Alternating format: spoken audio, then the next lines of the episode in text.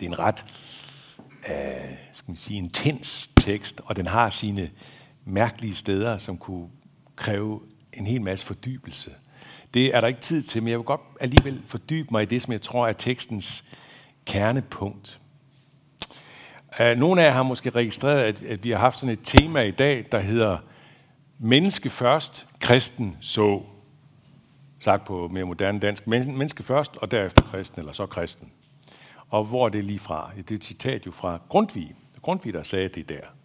Og det er sådan et citat, han er blevet, altså det er et af hans mest berømte ud, udsagn. Menneske først, kristen så. Det har mange dyrket, og det er jo også et virkelig, på mange måder et meget klogt udsagn. Hvorfor er det det? Jo, fordi det jo sætter en streg under øh, det, mel, det fælles menneskelige først.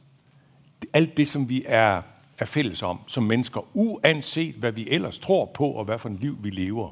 Uanset hvor forskellige vi kan være, så er der noget fælles menneskeligt. Der er noget ved det at være menneske simpelthen, som gør, at vi altid kan møde hinanden, tale med hinanden, lytte til hinanden, blive klogere på hinanden og hjælpe hinanden. Bare på det menneskelige plan. Ikke? Desto mærkeligere og stærkere er det, at Paulus så skriver det, han gør her. Jeg lever ikke mere selv, men Kristus lever i mig. Man kunne stille spørgsmål, er han, ikke, er han ikke bare stadigvæk et menneske, som, som lever på samme vilkår som alle andre mennesker? Det tror jeg godt, Paulus skulle skrive under på lige på stedet.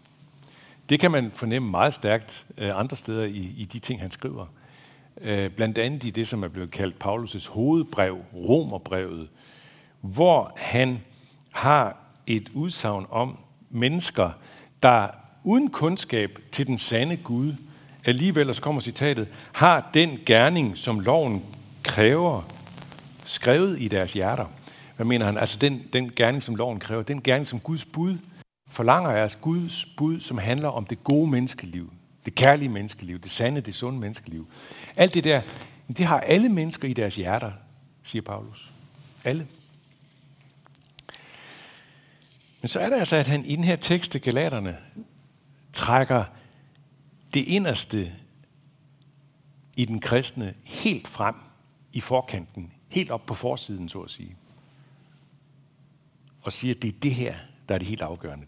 Her er hele vægten af betydning i et kristens liv.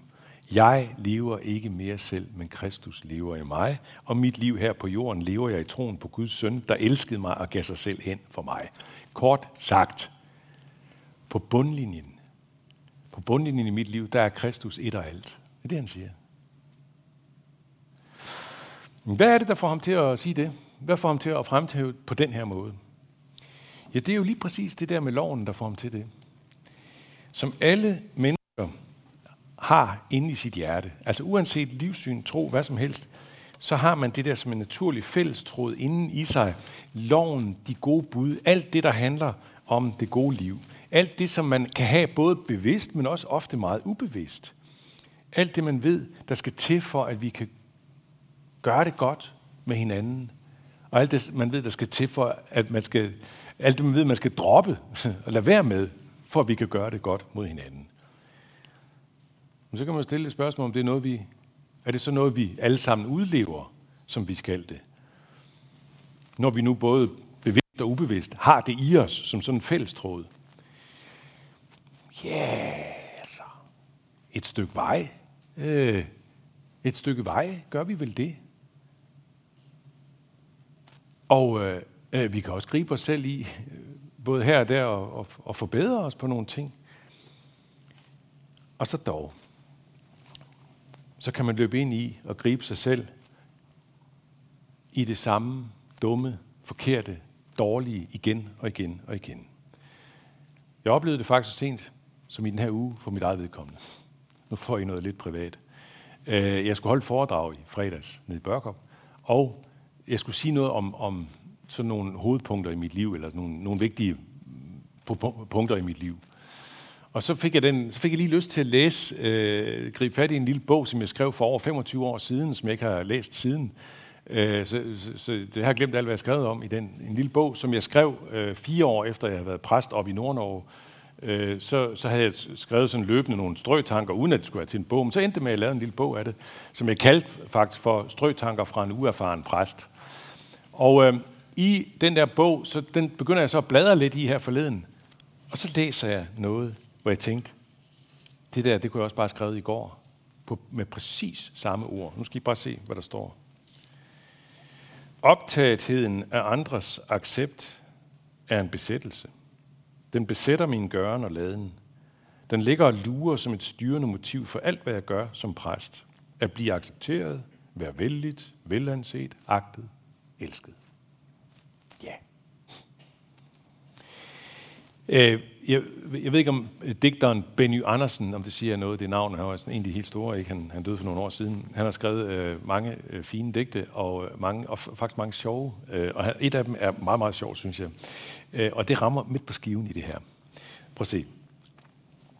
Jeg har altid prøvet at være god. Det er meget krævende.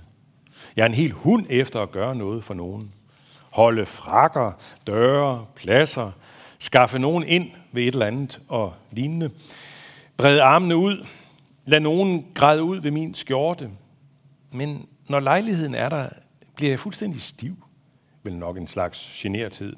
Jeg rusker i mig selv. Slå nu armene ud. Men det er svært at ofre sig, når nogen kigger på det.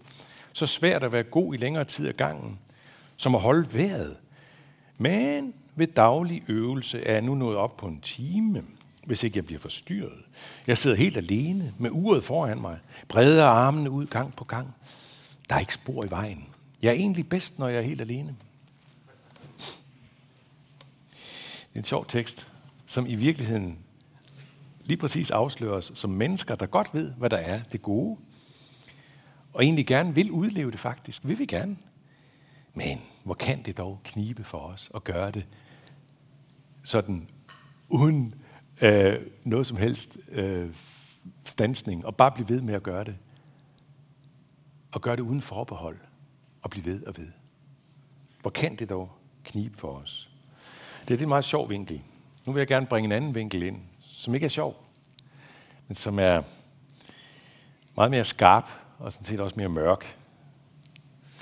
Øh, som, som sætter et meget præcist blik på det, vores manglende evne til at udleve godheden. Sådan som godheden findes i Guds bud, og i den der almen menneskelige forståelse for, hvad der er godt og ikke godt. Øh, det jeg sigter til, det er en af de mest populære tv-serier, der nogensinde er lavet. Meget, meget lang serie. Nogle af jer har måske set den. Breaking Bad. Har nogen af jer set den? Breaking Bad. Yes, very good. Alle de andre, I skal også tage at se den. Øh, ej, det behøver ikke. Den er ufattelig lang. Jeg tror, der er øh, 60 episoder eller sådan noget i den. Øh, men den er ekstremt god, synes jeg. Dybt fascinerende. Vildt godt lavet. Men den er egentlig også mærkelig. Fordi den er bygget på den her idé, at forfatteren han vil prøve at skabe en personlighed, som bevæger sig fra almindelig menneskelighed og anstændighed til umenneskelighed og uanstændighed, usympatiskhed. Og man kunne tro, at vi, som, der, vi der ser på serien, der, at vi tænker, ah, det gider altså ikke blive med at se på. Altså, det gider man jo ikke. Det er jo ikke, op, det er jo ikke øh, op, opmuntrende. Det bliver man ikke glad af. Men alligevel så har den bare taget publikum med storm verden over og fået en masse priser. Jeg havde det sådan, at et godt stykke hen i serien, meget langt hen i serien, måske hen ved episode 40 eller sådan noget, det kan jeg ikke huske, der slog det mig, at den på en ubehagelig skarp måde gennemskuer os mennesker. Meget lang tid, så har man sympati for ham i hovedrollen. Det er sådan en mand, der kæmper for sit liv, kæmper for sin familie. Han gør det faktisk øh, meget hurtigt, så sker det, at det bliver til kriminelt, øh, det han gør. Og det bliver værre og værre. Han er simpelthen breaking bad. Han, han, han knækker mere og mere over i retning af ondskab og umenneskelighed. Og alligevel, så, så kan man ikke være med at, ligesom at holde med ham, og på en eller anden måde have sympati for ham, fordi han gør det jo for sin familie, og det siger han også til sin familie, sin kone og til sig selv. Gør det for jeres skyld, og vi tror på det. Og hvad vil man ikke gerne gøre for sin familie? Men så slår det mig på et tidspunkt langt henne. Han gør det først og sidst for sig selv. Han gør det også for sin familie. Han elsker også sin familie. Men dybest set elsker han først og sidst sig selv. Og det driver ham ud i et dybt mørke, og familien bliver draget med ud i det den her ufattelig egocentriske drivkraft i ham, den står mere og mere skarpt i serien. Og til sidst så er alt det formidlende fuldstændig væk. Og tilbage, der står der kun én ting. Egoismen. Og så tænkte jeg, at det kom bare så meget stærkt. Det er jo os. Det er os. Det er det dybeste lag i os. Der er også andet i os. Men det der egocentriske, den der drift, der driver os til at gøre alt for egen vindings skyld på alle niveauer af vores liv. Selv når man gør noget, som faktisk er, er det gode for andre, så kan man gribe sig selv i, i ny og næ, i at opdage, at der er et egoistisk motiv også i det. Øh, forfatteren til Breaking Bad, han, øh, han øh, sagde i et interview ved enden af serien, så sagde han i et interview, at det var svært at skrive historien om sådan en person, fordi han er så mørk og moralsk tvivlsom. Og så sagde han følgende, jeg kommer til at savne det, når det hele er over, men på et vist plan bliver det også en befrielse ikke at have den her person i mit hoved længere. Ja, det kan man godt forstå, altså, som forfatter, ud af hovedet med det der, ikke? Men jeg tænker alligevel, ja, ud af hovedet, men, men ud af hjertet, ud af sjælen, ud af kroppen, ud af livspraksisen. Jeg er bange for, at det sker ikke. Han sidder der stadigvæk. Og lige netop derfor trækker Paulus det her frem, som han gør. Det, som bærer ham fra nu af. Ikke ham selv. Ikke hans egen evne til at forbedre sig. Ikke hans gode vilje som til syvende og sidst ligesom skulle kunne redde ham ud af den her manglende næstekærlighed. Nej, ikke menneske først, ikke Paulus først, men kristen først, eller faktisk mere præcist, Kristus først. Kristus først. Kristus først og sidst. Det og intet andet er Paulus' og vores allesammens redningskrans. Mens vi svømmer rundt i det her liv i vores egen egoismes subedas. Der er en redningskrans derude i det der hav, og det er Kristus. Så kan det være, at der er nogen af jer, der sidder og tænker, jamen hvad med alle dem, der ikke tror på Kristus? Hvad skal de bruge det til? Nogle af jer har det måske sådan. Hvad skal jeg bruge det til? Jeg kan godt forstå, hvis nogen af jer sidder med det spørgsmål. Jeg synes, det er helt indlysende. Hvis man endnu er uden Kristus tro, og ser livet som noget, mennesket og, og menneskeheden på en måde selv skal, skal sørge for og have styr på og bringe op på et højere niveau forhåbentlig. Men man kunne så stille et lige så oplagt modsat rettet spørgsmål. Nemlig, er der virkelig grund til at håbe, at den samlede menneskehed kan blive løftet op på et bedre niveau og forandres i bedre og bedre retninger, slippe mere og mere ud af den her fundamentale egocentrisme. Er der håb om det? Der er ikke noget i hele historien, i hele menneskehedens historie, der tyder på det. Ingenting. Nogen vil måske mene, at vi lever i en meget mere human tid i dag end for 500 år siden, eller for 200 år siden. Ja, yeah hvis man kigger ind bag ved det, der har udviklet sig, ikke bare i 500 år, men i 1000 år, altså al, al, hele den enorme tekniske udvikling osv., hvis man kigger ind bag ved det, ind i menneskene selv, så er der intet nyt under solen.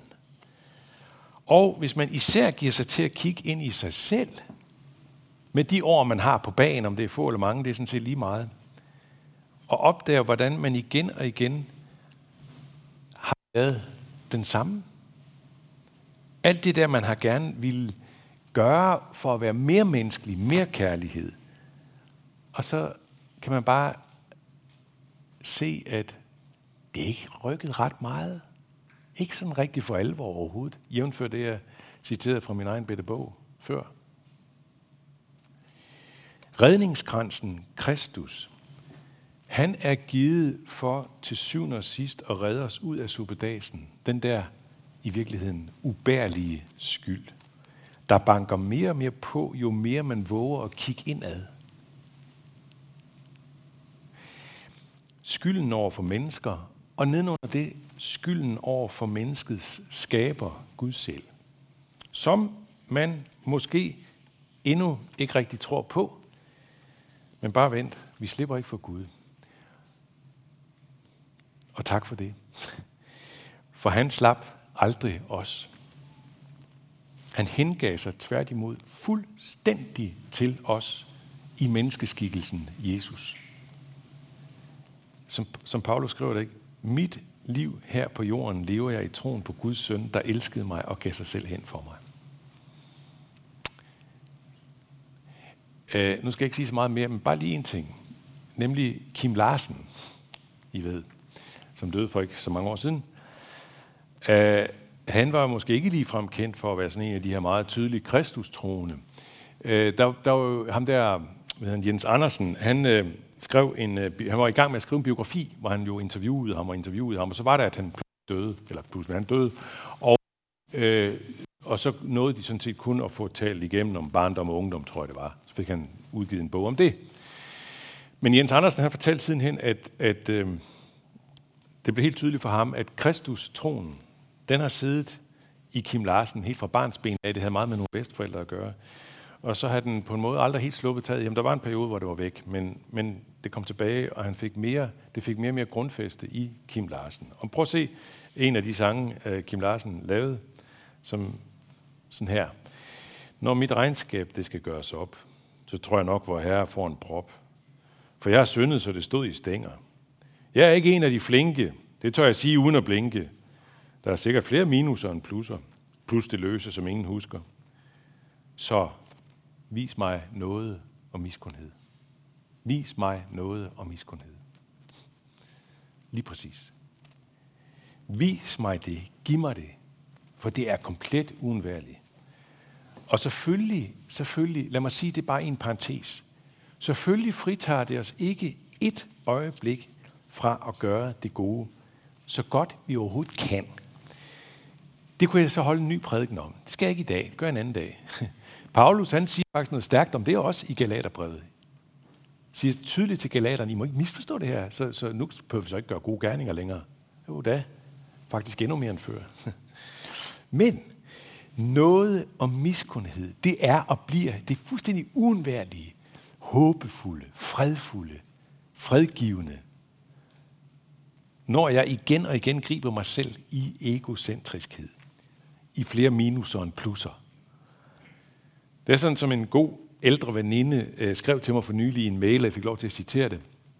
Ja, det var en, som jeg kom i kontakt med for nogle år siden.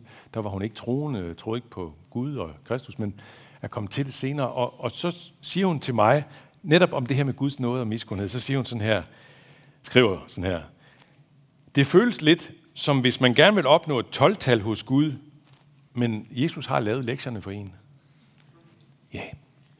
Derfor så vil jeg bare slutte med at sige, at når alt kommer til alt, så foretrækker jeg faktisk at sige, kristen først, menneske så. Jeg lever ikke selv, men Kristus lever i mig. Og derfor så siger jeg også efter den her prædiken, lovet være Gud, hvor Herre Jesu Kristi Far, som i sin nåde har tilgivet os alle vores sønder. Priset være hans navn